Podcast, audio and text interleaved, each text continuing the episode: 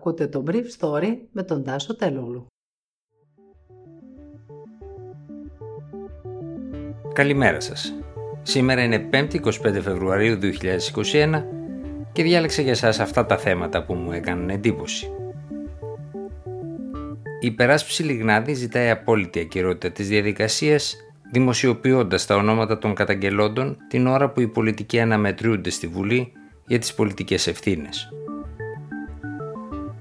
Αύριο εγκρίνεται το εμβόλιο της Janssen του ομίλου Johnson Johnson, λεπτομέρειες των δοκιμών του οποίου έγιναν γνωστές χθες από τον Οργανισμό Τροφίμων και Φαρμάκων των Ηνωμένων Πολιτειών. Οι μεγάλες αλυσίδες καταστημάτων προσφεύγουν στη Γερμανία στα δικαστήρια για να ανοίξουν. Η κόρη του Ισραηλινού συγγραφέα Αμός ως Γκάλια καταγγέλει κακοποιητική συμπεριφορά από τον πατέρα της. Ο συνήγορος του Δημήτρη Λιγνάδη, Αλέξης Κούγια, ζήτησε χθες την απόλυτη ακυρότητα της διαδικασίας, επειδή δεν κλείθηκε ο πελάτης του κατά τη διάρκεια της προδικασίας, πριν δηλαδή βγει το ένταλμα, για να δώσει εξηγήσεις σε όσα καταγγέλλονται εις βάρος του. Στην αίτησή του, ο κ. Κούγιας αποκαλύπτει τις ταυτότητες των όσων κατέθεσαν με αποτέλεσμα οι συνήγοροι τους να του θυμίζουν τις σχετικές διατάξεις και ο δικηγορικός σύλλογος να τον έχει καλέσει για τέλεση πειθαρχικού αδικήματος. Ο Δικηγορικός Σύλλογος Αθήνας κάλεσε ακόμα και τον εκπρόσωπο κάποιων θυμάτων, τον δικηγόρο κ. Γιάννη Βλάχου. Σήμερα ο κ. Λιγνάδη θα πρέπει να δώσει εξηγήσεις για όσα του καταλογίζουν όσοι έχουν ήδη καταθέσει. Σύμφωνα με την αίτηση, περιγράφονται πράξεις μη συνενετικής ερωτικής συνέβρεσης σε δύο περιπτώσεις για τις οποίες ο κ. Κούγιας στην αίτησή του υποστηρίζει ότι έχει παραγραφεί η μία, ενώ για τη δεύτερη περίπτωση δεν είναι σαφής η ηλικία του φερομένου ως θύματος. Πάντως από την ταχύτητα με την οποία ενελήφθησαν οι καταθέσεις, φαίνεται ότι η διαδικασία είναι ακόμα σε πλήρη εξέλιξη, με αβέβαιο όμως αποτέλεσμα, εξαιτίας του γεγονότος ότι πολλά από τα στοιχεία δίνονται στη δημοσιότητα είτε για να αποτραπούν οι μαρτυρίες νέων καταγγελόντων, είτε για να απαλλαγούν από αναστολές όσοι και όσες έχουν να προσθέσουν κάτι ουσιαστικό. Σε αυτές τις συνθήκες αρχίζει στις 10 το πρωί συζήτηση στη Βουλή με πρωτοβουλία της κυβέρνησης. Ο κ. Κυριάκος Μητσοτάκης έδωσε χθες γραμμή υπεράσπισης της Λίνας Μενδώνη. Ο κ. Μητσοτάκης θύμισε στους υπουργούς του ότι ανήκουν σε ένα σχήμα και θα πρέπει όταν κάποιος δέχεται επιθέσεις για την κυβερνητική πολιτική να βασίζεται στην αλληλεγγύη και την προθυμία για δημόσια έκθεση για να υπερασπιστούν αυτή την πολιτική επιλογή οι συνάδελφοί του.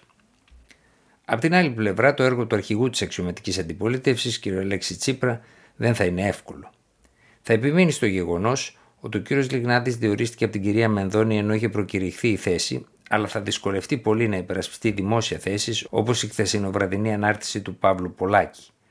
Αυτό συνδέει και πάλι τον κύριο Μητσοτάκη με τους ασυνόδευτους ανήλικους και την υπόθεση Λιγνάδη, κάνοντας προσωπικές επιθέσεις στην υπεύθυνη από την πλευρά της κυβέρνησης για τους ασυνόδευτους ανήλικους, κυρία Ειρήνη Αγαπηδάκη, και τον συγγραφέα κύριο Απόστολο Δοξιάδη.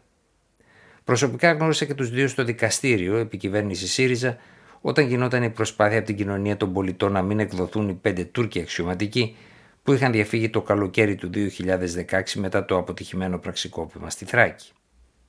Ο κ. Τσίπρας πάντως δέχεται εισηγήσεις να εγκαταλείψει τη γραμμή Πολάκη, πράγμα που φαίνεται ότι θα κάνει στη διάρκεια της συζήτησης στη Βουλή τουλάχιστον.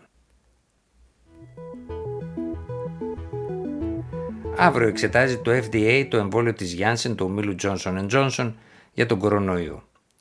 Σύμφωνα με έγγραφα που ανάρτησε χθες ο Αμερικανικός Οργανισμός, το εμβόλιο προστατεύει από συμπτώματα βαριάς νόσου κατά 86% στις ΗΠΑ και κατά 82% στην Νότια Αφρική, όπου υπάρχει και αναπτύσσεται η γνωστή πολύ πιο μεταδοτική μετάλλαξη. Το πάνελ για την έγκριση του εμβολίου συνεδριάζει αύριο Παρασκευή και αν εγκριθεί το εμβόλιο το Σάββατο θα είναι το τρίτο εμβόλιο που εγκρίνεται μετά από εκείνο των Pfizer και Moderna στις ΗΠΑ. Το εμβόλιο της AstraZeneca δεν έχει εγκριθεί ακόμα εκεί. Αυτό είναι το καλό νέο. Το κακό είναι ότι η εταιρεία ανακοίνωσε στο Κογκρέσο ότι τους δύο πρώτους μήνες από την έγκριση του εμβολίου θα παραδώσει μόλις 4 εκατομμύρια δόσεις αντί για 12 στις οποίες είχε δεσμευτεί, ενώ στο τέλος Μαρτίου 20 εκατομμύρια έναντι των 37. Συνεπώς, ακόμα και αν εγκριθεί το εμβόλιο μέσα στο Μάρτιο και για την Ευρώπη από τον Ευρωπαϊκό Οργανισμό Φαρμάκων, θα έχουμε και πάλι στην Ευρώπη λιγότερα εμβόλια στο πρώτο τρίμηνο και για το λόγο ότι η εμφιάλωση θα γίνεται στις Ηνωμένες Πολιτείες. Συνεπώς το μήνυμα είναι εμβολιαστείτε με ό,τι έχουμε. Έτσι έκανα και εγώ χθες που πήγα στη διασταύρωση των οδών Ιπποκράτους και Ακαδημίας σε ένα εμβολιαστικό κέντρο. Περίμενα την κυρία που είχε χάσει το ραντεβού της με το χιονιά και προηγεί του. Συμπλήρωσα ένα χαρτί που έλεγε ότι δεν έχω νοσήσει και στη συνέχεια ανέβηκα στο booth, έδωσα το χαρτί στην αδελφή και έκανα το εμβόλιο της Αστραζένεκα. Περίμενε ένα τέταρτο και γύρισα στο σπίτι μου. Αρκετά booth ήταν άδεια και στο κέντρο δεν υπήρχε πολλή δουλειά την ώρα που εμβολιάστηκα στις 12 το μεσημέρι. Η εταιρεία MediaMarkt Saturn κατέθεσε αίτηση ασφαλιστικών μέτρων κατά τη συνέχιση του lockdown σε δικαστήριο του Μούνστερ της Βόρειας Ρινανίας Βεσφαλίας. Ο Φλόρεν Γκίτλ, εκπρόσωπος της εταιρείας, ανέφερε ότι το κλείσιμο των καταστημάτων τη γνωστή αλυσίδα δεν είναι αναλογικό με την κοινωνική βλάβη που θέλει να αποτρέψει, καθώς έχει αποδειχθεί ότι η διασπορά του κορονοϊού δεν οφείλεται σε μεγάλο βαθμό στο λιανικό εμπόριο. Και η αλυσίδα Όμπι, αλλά και τα μαγαζιά ρούχων Pick Kloppenburg έκαναν το ίδιο σε διάφορα διοικητικά δικαστήρια της Γερμανίας που έχουν καταστήματα. Είναι η πρώτη φορά που συμβαίνει κάτι τέτοιο από την έναρξη της πανδημίας πριν από ένα χρόνο και δεν αποκλείεται οι αλυσίδες αυτές, σύμφωνα με νομικούς κύκλους, να δικαιωθούν σε κάποια τουλάχιστον κρατήδια. Η Γκάλια Οζ, κόρη του γνωστού Ισραηλινού συγγραφέα Μόσος, καταγγέλει τον πατέρα της για κακοποίηση κατά τη διάρκεια των παιδικών της χρόνων και πέρα από αυτά.